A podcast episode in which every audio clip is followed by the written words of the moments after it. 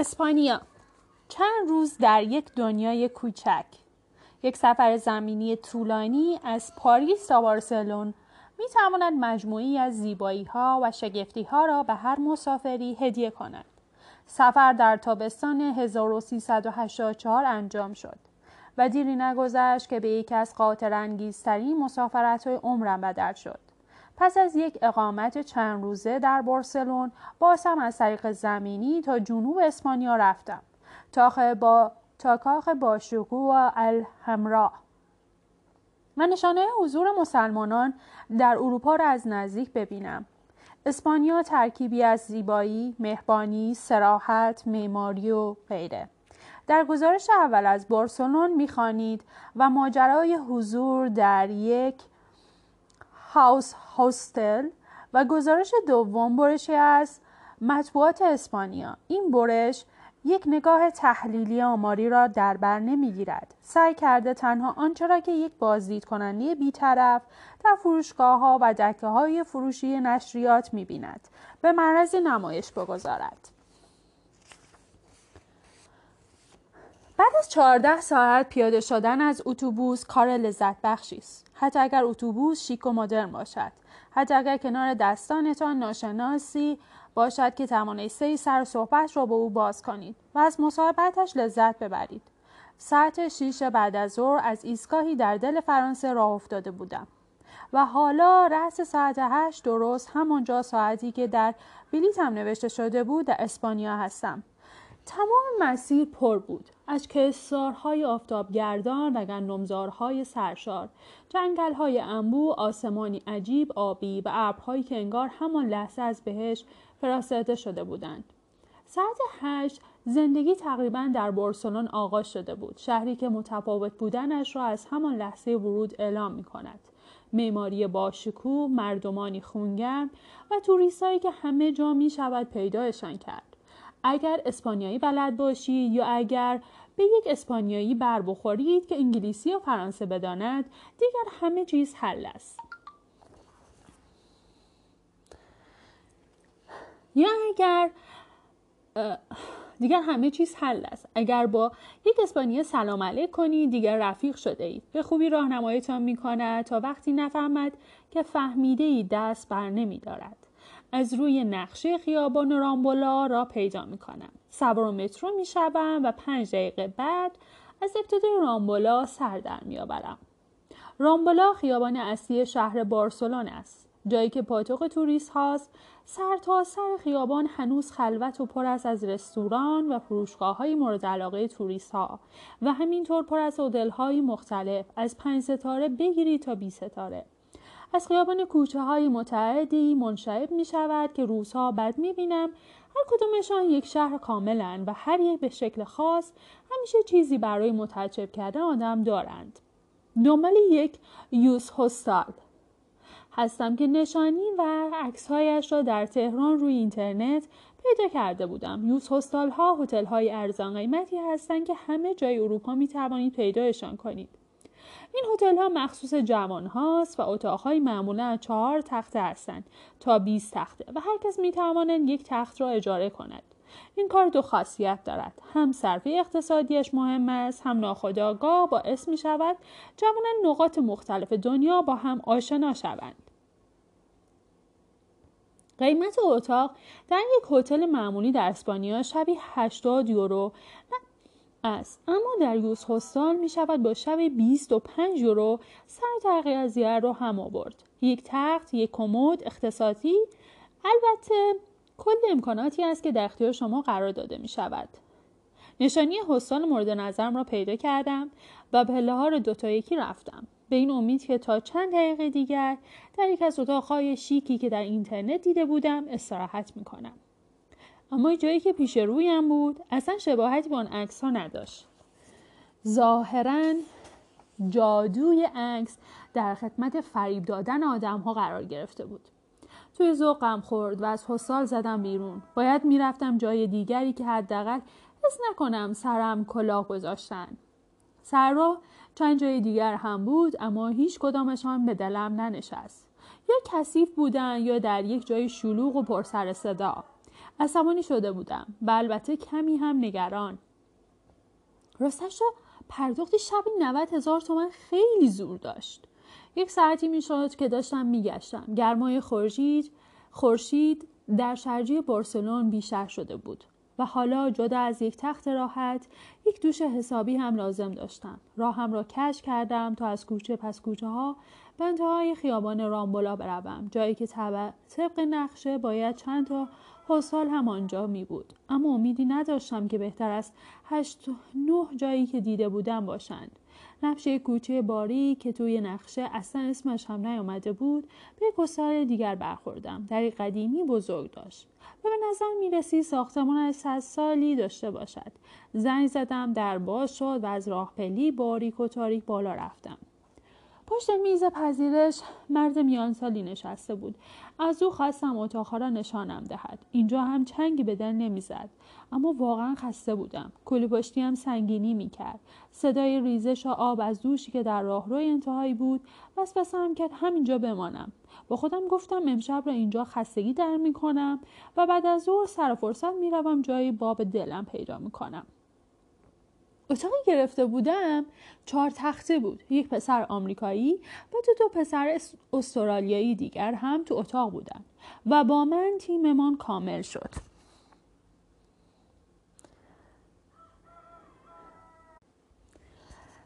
ظهر بین ساعت یک تا سه که وقت نظافت اتاق بود همه باید بیرون می‌رفتن. استراحت کردم و بیرون زدم. ساعت سه و پنج دقیقه بود که برگشتم. شیفت پذیرش عوض شده بود و جای مرد میان سال پسر جوانی پشت میز بود. قیافش به اسپانیایی ها نمی‌خورد. بیشتر شبیه یونانی ها بود. وقتی وارد شدم شماره تختم را پرسید و از کلیدم را نشانش بدهم. توی اتاق جورج جانی دو تا رفیق استرالیایی و پسر آمریکایی هر سه خواب بودند. من هم رفتم روی تخت خودم. و چند لحظه ای نگذشت که خوابم برد. نمی‌دانم چقدر گذشته بود که از صدای خورپف پسر آمریکایی خوابم به هم خورد. کمی نگاهش کردم ولی هیچ جوره نمی‌توانستم ساکتش کنم. توی دلم فوش را کشیدم به جورج بوش و کاندولیزا رایس. اختلافات تاریخی ما انگار در یک اتاق کوچک چهار تخته هم باید خودش را نشان می‌داد. در کشاکش میان عصبانیت و فکرهای احمقانه صدای رسپشن به گوشم رسید که داشت سوت می‌زد. اگر چه اگر چه صدای سود هم نمیگذاشت خوابم ببرد ولی دست کم از صدای خورناس یک پلنگ زخمی بهتر بود. صدای سود آشنا بود. این آهنگ را قبلا شنیده بودم. اما کجا؟ گوشهایم را تیز کردم. خدا یا این ملودی کدام ترانه است؟ حالا عصبانیتم از دست آمریکایی به نهایت رسیده بود چون به بدترین نحو ممکن تمرکزم را به هم زد. با این حال آنقدر به مغزم فشار آوردم تا یادم آمد این ملودی کدام ترانه است. ترانه قدیمی بود از عارف. حالا مطمئن شدم رسپشن یونانی است چون, به... چون بسیار از ملودیهای آن دوره یونانی بود و شعر فارسی روی آنها گذاشته شده بود و این هم حتما یکی از آنها بود. یک روبی گذشت نه تنها خوروپوفتر طرف کم نشد که جورج هم با او هم هماوا شد. من متعجب مانده بودم که رفیقش چطور این هماوازی دهشت ناک را نمیشنود. از اتاق زدم بیرون. رفتم توی آشپزخانه. برای خودم قهوه درست کردم و آمدم سراغ رسپشن پسر بدی به نظر نمی رسید تصمیم گرفتم کپی درباره موسیقی یونانی از او بپرسم. تا وقت برگشتن اطلاعات جدیدم را به رخ دوستی بکشم که فکر می‌کند در این زمینه زیاد می‌داند. به او گفتم وقتی خواب بودم تو داشتی آهنگی را با سوت می‌زدی. آن آهنگ چه بود؟ کمی فکر کرد و ملودی را دوباره با سوت تکرار کرد. گفتم ملودی قشنگ یونانیه. گفت نه این یک ملودی ایرانیه. پرسیدم ایرانی چه جالب مگر تو موسیقی ایران را می‌شناسی؟ جواب داد بله خیلی خوب می‌شناسم. تعجبم بیشتر شد. کمتر کسی موسیقی ایران می‌شناسد؟ تو چطور موسیقی ایران می‌شناسی؟ گفت به خاطر اینکه من خودم ایرانی هستم. یک لحظه مکس کردم نگاهش کردم. یک دفعه به فارسی گفتم دمت گرم ایرانی هستی؟ اجاش بلند شد و روسی گفت بی خیار راست میگی دست دادیم و روبوسی کردیم. خوشبختانه در آن ساعت بعد از ظهر کسی آن دور برها نبود چون دیدن این صحنه ها برای غیر ها کمی عجیب و سوال برانگیز است. اسمش حامد بود سه سالی می‌شد که از ایران به اسپانیا آمده بود. و وقتی فهمی روزنامه نگار هستم داشت شاخ در می آورد بقیه بقیه کتاب براتون می‌خونم تو قسمت بعدی. اگه صداهایی اومد صدای طبیعت بود که همراه با کتاب خوندن من همراه شد. قسمت بعدی با من باشید.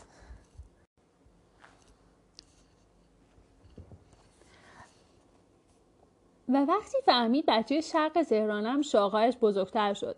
و وقتی دانست که متولد آذر هستم شاخهش به نهایت بلندی رسید. چون خودش هر سه اینها بود. در ایران چند سالی سابقه روزنامه‌نگاری داشت و هنوز هم عاشق این حرفه بود. او می‌گفت حالا هیچ کس از ایران به اینجا نیامده. دلیلش هم مشخص است. جوانهای ایرانی یا اهل سفر نیستن یا اگر هم باشند گرفتن ویزای اروپا برایشان مشکل است و از آن گذشته حس ماجراجویی کشف جاهای ناشنا در آنها کمتر است. به این مسئله باید مسائل اقتصادی را از یک طرف و تلقی ما از مسائل اقتصادی را هم از طرف دیگر اضافه کرد. درست است که وضعیت بد اقتصادی باعث می شود پولی برای سفر باقی نماند اما فراموش نکنیم که ما بیش از جوانان دیگر نقاط دنیا درگیر تجملات هستیم. برای یک جوان استرالیایی یا ژاپنی یا انگلیسی رفتن به سفر مهمتر از داشتن موبایل است. اغلب جوانهای ما یک میلیون تومان پول موبایل می‌دهند. فقط گوشه هایشان می‌تواند همه زندگی جوان اروپایی را بخرد و آزاد کند اما پایشان را از شهرشان بیرون نگذاشتند. آنها ترجیح می‌دهند به جای کشف سرزمین های دیگر برای دوستانشون اسمس های بیمزه بفرستند. رفاقت من من و حامد آنچنان محکم شد که سفر پنج روزه من به اسپانیا دوازده روزه طول کشید و حضورش باعث شد که بسیاری از زوایای فرهنگ اسپانیا را بهتر بشناسم.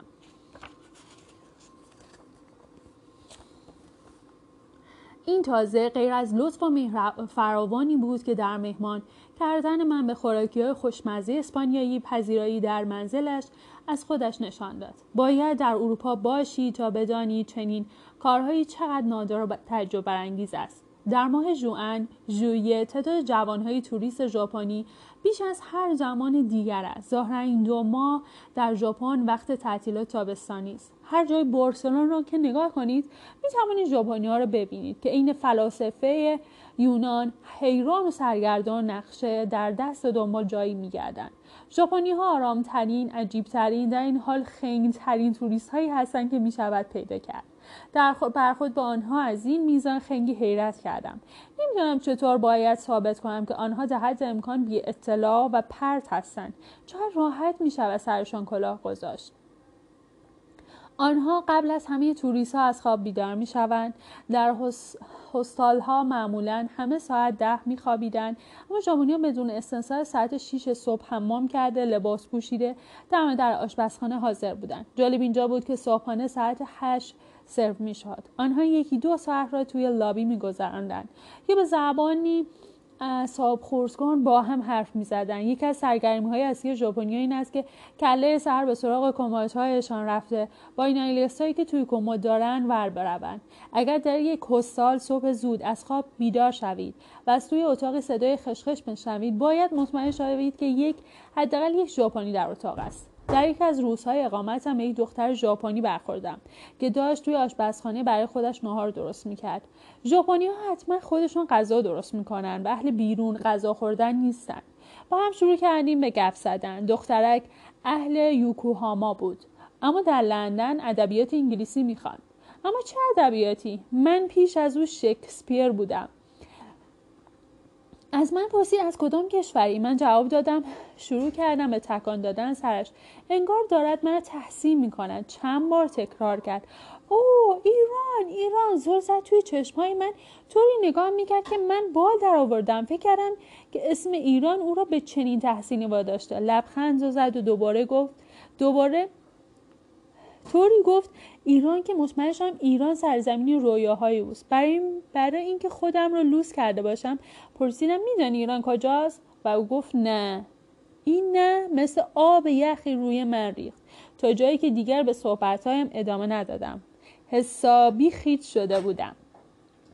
پسر ژاپنی دیگری که اسمش هو بود همه از عجایب روزگار بود. اولا به سختی انگلیسی صحبت می‌کرد و برای انجام کوچکترین کاری دور خودش میچرخید. یک بار که با حامد توی آشپزخانه نشسته بودیم چای میخوردیم او هم آمده بود. تا برای شب شامی سرهم کند. مواد اولیه را گرفته بود دنبال اجاق گاز میگشت. من و حامد خودمان را کشتیم تا به او بفهمانیم که به جای اجاق گاز می‌توانست از ماکروویو استفاده کند. باورم نمی‌شد که او نداند ماکروویو چیست. وقتی حامد به او نشان داد که چطور می‌تواند برای پختن اسپاگتی آب را توی ماکروویو به جوش آورد چنان هیجان زده شده بود که انسان اولیه زمانی کشف آتش آنقدر هیجان زده نبود. حامد می‌گفت بیشترین دوزی ها رو در بارسلون از توریست های ژاپنی می‌کنن. چند هفته قبل توی مترو چند نفر با لباس شخصی جلوی چند تا ژاپنی را می‌گیرن و آنها می‌گویند پلیس هستند. می‌خواهند که ژاپنی ها با پاسپورت و پولهایشان را به آنها نشان دهند. ژاپنی این کار را می‌کنن لباس شخصی ها با قاطعیت می‌گویند این پول ها تقلبی است. برای گرفتن پول ها باید به اداره پلیس بروند. و با آنها قرار می‌گذارند که ساعت چهار به اداره پلیس بروند. ژاپنی ها قبول می‌کنند لباس شخصی ها هم پول ها و پاسپورت ها را با خودشان می‌برند. ژاپنی ها تازه وقتی به هستال برمیگردند می‌فهمند رو دست خوردند ذهن ژاپنی ها انگار تبدیل به ذهن های مکانیکی شده که هر داده ای را باید تجزیه و تحلیل ریاضی کند. آنقدر همه چیزشان اتوماتیک بود که زندگی معمولی برایشان سخت شده. حامد می‌گوید بدون آنکه بداند چه کسی پشت در است می‌تواند بفهمد یک ژاپنی برای گرفتن اتاق آمده است. او می‌گوید آنها عادت کردن همه چیزهایشان اتوماتیک باشد. برای همین فکر می‌کنم باید ده ثانیه دستشان را روی شاسی زنگ فشار دهند تا در به صورت اتوماتیک باز شود. وقتی که می‌بینم صدای زنگ از حد معینی و طولانی تر شد می‌فهمم که ژاپنی پشت در است. اما با اینها ژاپنی ها آدم های خوبی هستند سر شب توی تختهایشان می‌روند میخوابند مثل توریست های دیگر اهل الواتی و تا صبح در بارها سر کردن نیستند. تجربه حامد نشان می‌دهد. گند دماغترین و پراداترین توریست ها آمریکایی ها هستند. پر, پر و بیرا هم نمی‌گوید. آنها فکر می‌کنند همه دنیا باید به آنها سرویس بدهد. اینجاست که آدم می‌فهمد خیلی عجیب نیست جورج بوش خیال می کند رئیس دنیاست و به خودش اجازه می دهد به دنیا اعلام کند که انسانها یا باید به آمریکا باشند یا دشمن آمریکا. آمریکایی ها همیشه متوقع هستند همیشه قور می‌زنند. برای یک پرداخت سه دلاری هم از کارت اعتباری استفاده می کنند. البته چه در این سفر چه پیش از آن آمریکایی ها هم برخورده بودم که بسیار متشخص آرام نظر می رسند اما تعدادشان واقعا کم است جزو استثناها به شما می آیند. انگلیسی هم از خود راضی بودند اما این اتفاق برای کانادایی ها برعکس بود چند تا کانادایی که دیدم بچه های بسیار دوست داشتنی و اهل مطالعه بودند سرشان به کار خودشان بود و بسیار علاقه داشتن درباره مسائل اجتماعی صحبت کنند یکیشان که دانشجوی علوم سیاسی در تورنتو بود آنچنان درباره وضع امروز ایران اطلاع داشت که حیرت کردم. با این حال بسیار جوانان ملیت های مختلف سر و سوزن اطلاعات درباره ایران ندارند. خیلی از آنها فکر می‌کنند ایران همان عراق است. به خاطر همسایگی البته شباهت املایی. یک دختر خانم اتریشی وقتی فهمید من ایرانی هستم پرسید از رئیس جمهورتان چه خبر؟ هنوز توی زندان است؟ و من تازه بعد از کلی حرف زدن درباره اینکه رئیس جمهور ما هیچ وقت در زندان نبوده فهمیدم منظورش از رئیس جمهور ما صدام حسین بوده. چنین برخوردهای اینطوری این توری را که همیشه گفته ایم ایران تاج سر جهان است همه دنیا چشمشان به ماست. هنر نزد ایرانیان است و بس کمرنگ می کند ما حتی, ما حتی آنقدر تلاش نکردیم که به دنیا بفهمانیم یک کشور عربی نیستیم و هیچ ربطی هم به عراق نداریم. آمریکا به ما حمله نکرده است. به نظر می رسد مردم دنیا با سرزمین های مثل افغانستان، پامیر یا کامبوج بیشتر آشنایند تا با ایران. ایرانی با هفت هزار سال تمدن و این حرفا. اون بخشش که نتونست بره هاستلی که اجاره کرده بود دنبال یه هاستل دیگه گشت که با یه ایرانی آشنا شد اتفاقاتی افتاد خیلی جالب بود. بعضی وقت به ما میرسونه اون چیزی که داریم تلاش می‌کنیم واسهش نمیشه حتما این خیلی از یه چیز جدیده یه چیزی بهتر سراغمون میاد. قسمت بعدی با من باشید.